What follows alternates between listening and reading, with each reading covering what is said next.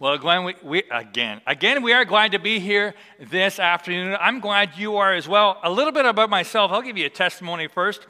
We are, um, I mean, isn't it amazing how God works? I grew up on a farm, and then from there, I went into masonry, and then I went into um, metal roofing, and, and all along, I knew God had called me to preach. I just didn't know what that meant. You ever had to wait on God sometimes? Like, ah. I mean, would you hurry up? I'm on a schedule here.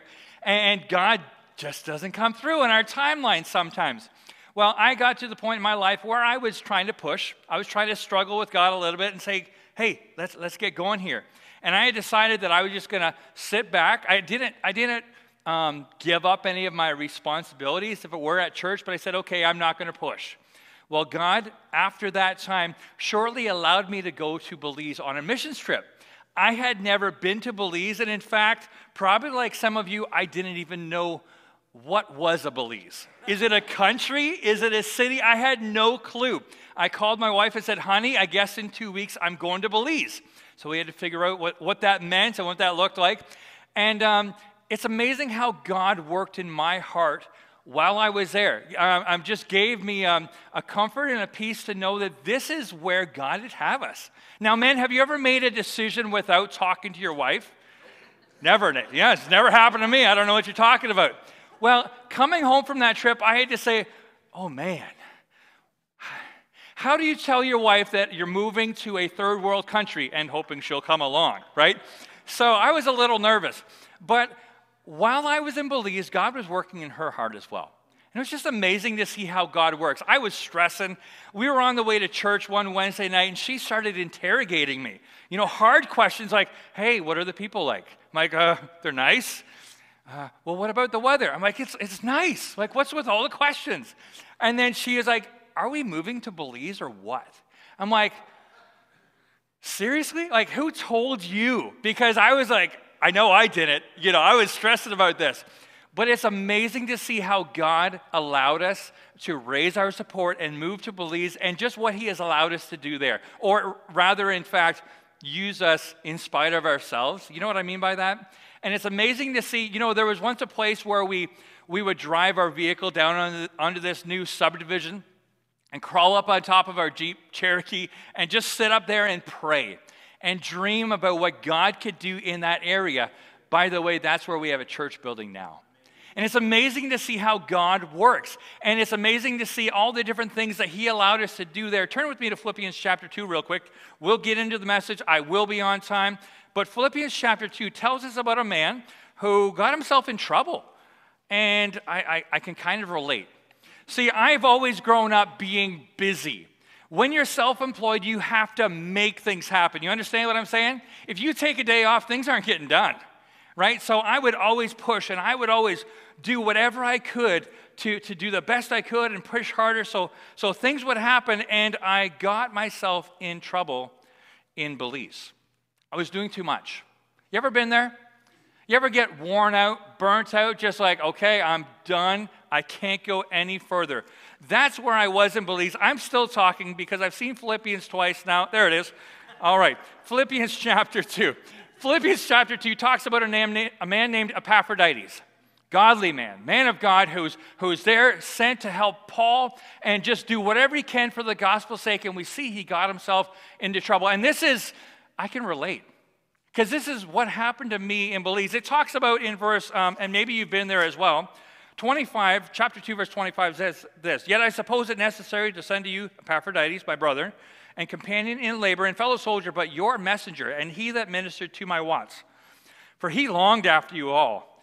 And it says, And he was full of heaviness, because that ye had heard that he had been sick. Pause there for a minute. You ever been so tired that everything is going wrong in your life?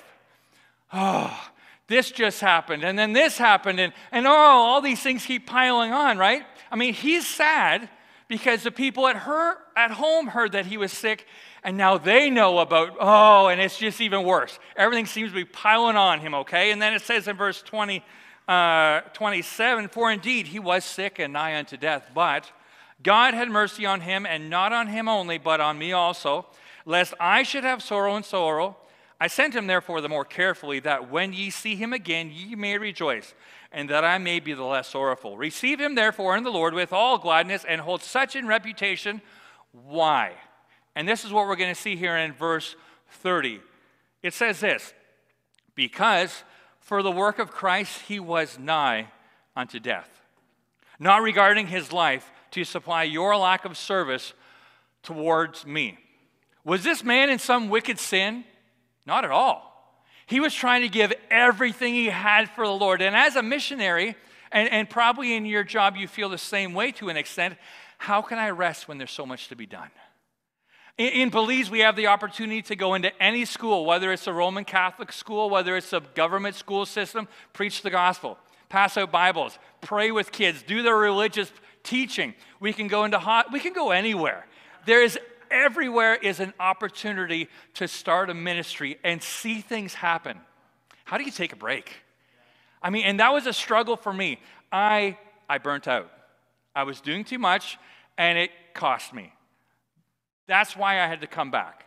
That's why I had to come back to Canada for a time, but I'm so thankful that God proved himself strong once again. I didn't know what we were going to do. I just assumed we had moved to Belize and that's where we would stay until God provided Pastor Omar in a very weird situation. And, and we could spend all afternoon, but I won't, telling you how God moved. But he made it very clear that we were to come off the field for a time.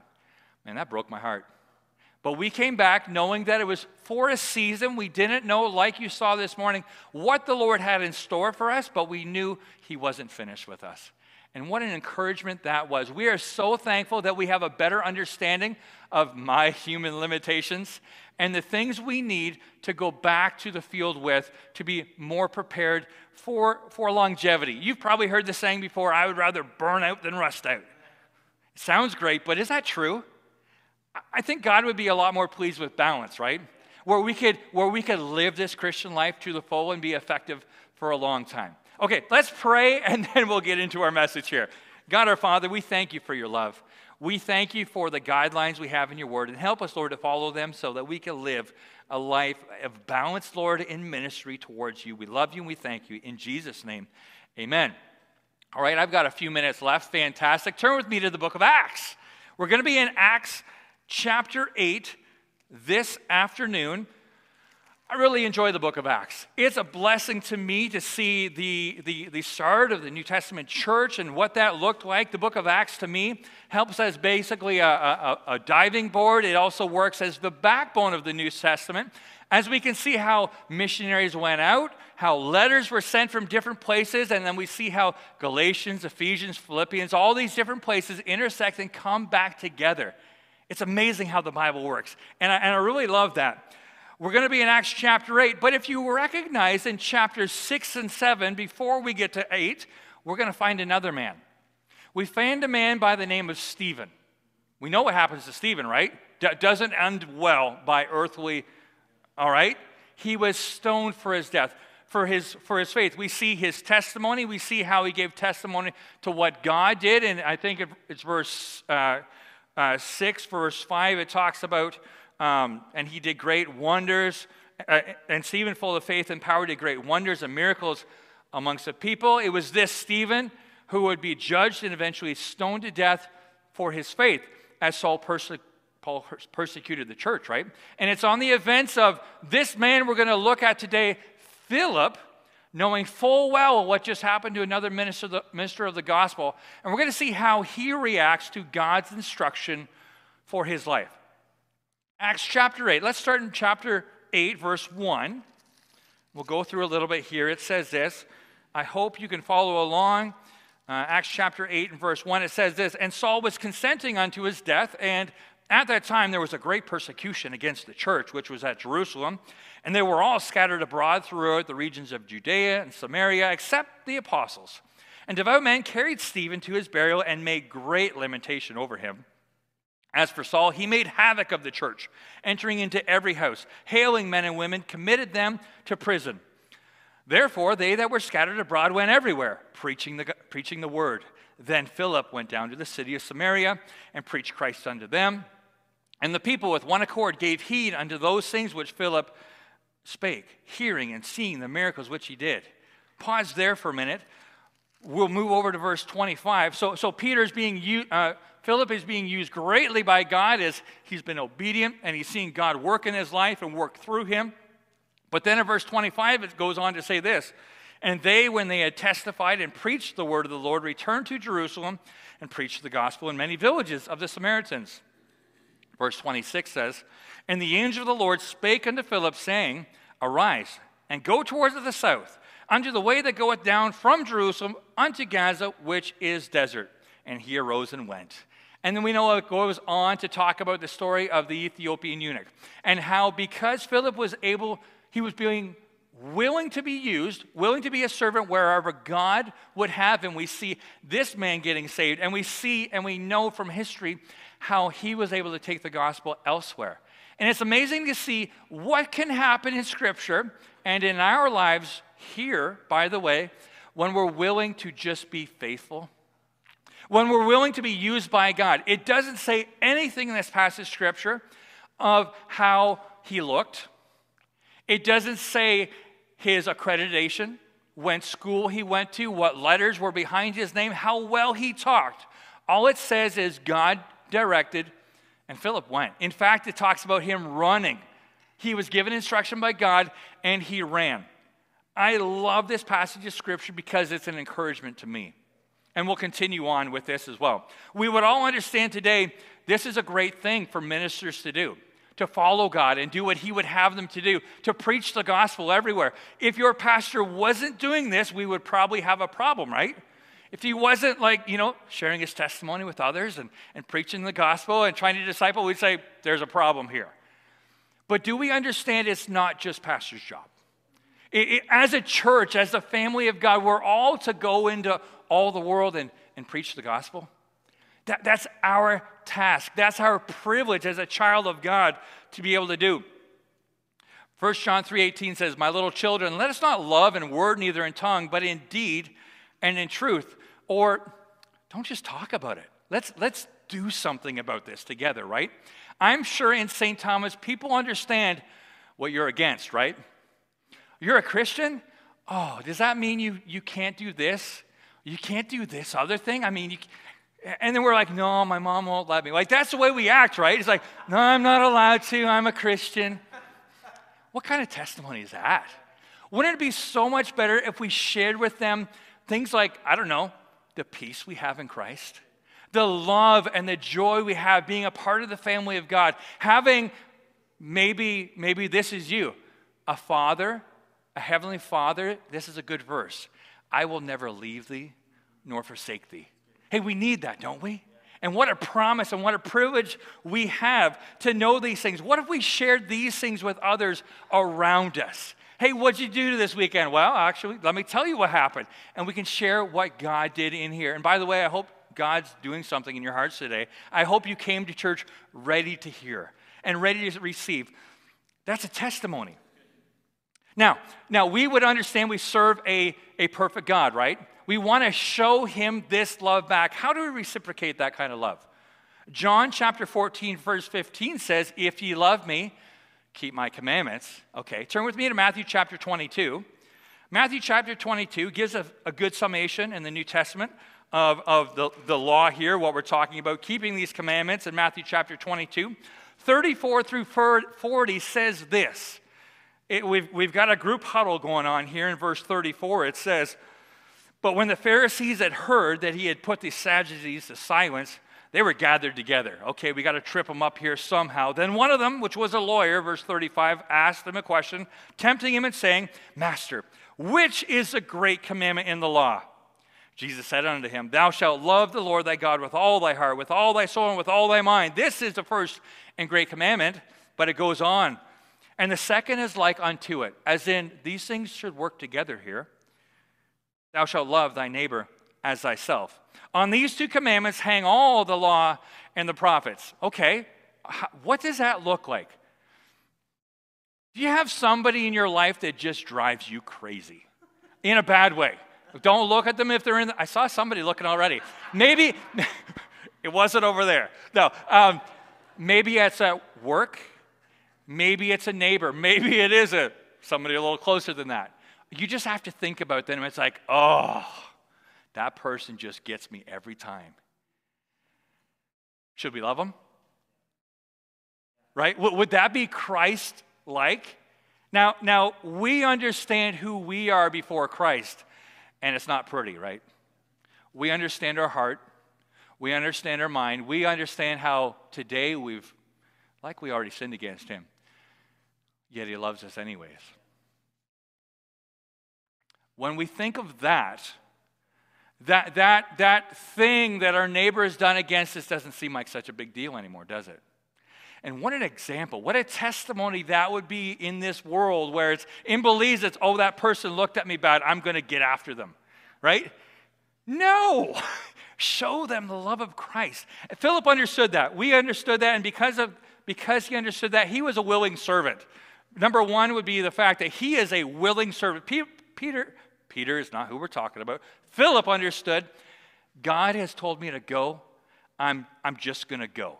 You say, Pastor, seriously, that would be easy. He went from a place where his friends were being put to death for their faith to somewhere else where he was a big deal. I mean, Philip was used by God and many people came to know him. Hey, why not? I'll follow you, God, if that's what's going on. But what about when hard times come? What about when God challenged you with something? Hey, I want you to do this thing. I want you to go here or, or give this or minister to this person. What do we do then? Again in Scripture, in verses 25, 26 and on, it talks about how the angel of the Lord came unto Philip and he said, Hey, go. What did he do? You know, I think I'm going to pray about it for a while. We don't see that, do we? We see he just went. And when, when, when the Lord pointed out this chariot, he ran. He said, What's up? What's going on here? What can I do for you? We see, firstly, he was a willing servant. Secondly, he would, we see a wanting sinner. We know that all around us is a world that's searching, right? Empty. In Belize, they try and fill this void with, with drugs, with alcohol, and with other all sorts of craziness going on because they're searching for something that, that we have. This man in Scripture was not on rock bottom, though, was he? We see people of all different types who need, need the Lord. This man, uh, this Ethiopian eunuch, he had position. He was a big deal, right? He had prominence. Everybody know who he was. And, and because this is just how my brain works, well, he's got a chariot, right? Because he, he's taken care of all this, all this treasure of the queen. I would like to believe he had a pretty sweet ride. All right? I, I'm a truck guy. I believe if, if he was alive today, he had a, probably a pretty great truck. He had it all. I remember there was only ever one time in my life I bought a brand new truck. And I thought, I am king of the world. I got the big sunroof. I won't tell you which kind. We're not getting into that. I had a big sunroof, leather, all these things, and I, for like four days. I'm like, look at me, driving around in a brand new truck, better than anybody else. Until one day, right next to me, pulled up at the intersection, nicer truck, bigger tires, lift kit. I'm not happy anymore. The world is looking for answers. The world is trying to fill that void in their life with things. By the way, we also get caught up in this thing sometimes, don't we? I'll admit it was me too. But he was willing to go because he understood there are people in need of a Savior. And God sent him. Makes me, makes me wonder a few questions. Why did God send him? Why did God send Philip? It is possible because Philip had had his own desert experience. Maybe there was a time in Philip's life where he went through the exact same struggle. Do you understand that sometimes things have happened in your life and we want to wish those circumstances on anybody else, but they can be used? Some struggles as a child, some struggles growing up, some, some heartaches in your life. You can say to somebody else, hey, I actually do know what you're going through. Let me show you from God's word how you can know the peace that I have. Again, our testimony and just sharing that with others. By the way, wasn't there anybody closer? Philip had to travel where God, from where God was using him greatly to the desert. Was there nobody closer that was, that was available? Sorry, God, I'm busy right now. Uh, maybe they just weren't willing. I don't know. But we see a wanting sinner. The world is absolutely full of lost people ready to hear, ready to receive Christ. Unfortunately, all too often, I believe they're met by Christians who are too busy. We're too busy with our job. We're too busy with our hobby or, or something else that'll trip us up from, from fulfilling the Great Commission, what we're here to do. You say, Pastor, are you, are you saying I shouldn't work a job? No, absolutely not. We're supposed to work. The Bible says, if ye don't work, neither shall ye eat, and I like to eat. Okay? So, so we need to work, and that should be why we work. Work is not to give us our identity, not to give us, oh, I, I am a big deal now, um, our happiness, our fulfillment, but rather to put food on the table and to be an extension of who we are. Number three, we see a witnessing spirit. We see God here working in several different ways. We see He's working in the life of this man because He's searching. He's searching for answers. He finds them in the Word of God, okay? Again, God working. And this is such an amazing book, and I'm so thankful for it, for myself and for, for the lost as well. And then through the life of the believer. What are we doing? Or are you doing so locally? Are you just be will are you just willing to do whatever God would have you to hear to do here and give and pray for those regions you can't get to? Are we are we are we witnessing? Can I challenge you with two things? Would you pray that God would bring somebody across your path to witness to this week? Would you pray? And, and if you do, it's going to happen the person at the gas pump, the person at Tim Hortons, wherever these are, God will give you opportunities to witness. And then you say, I can't do that.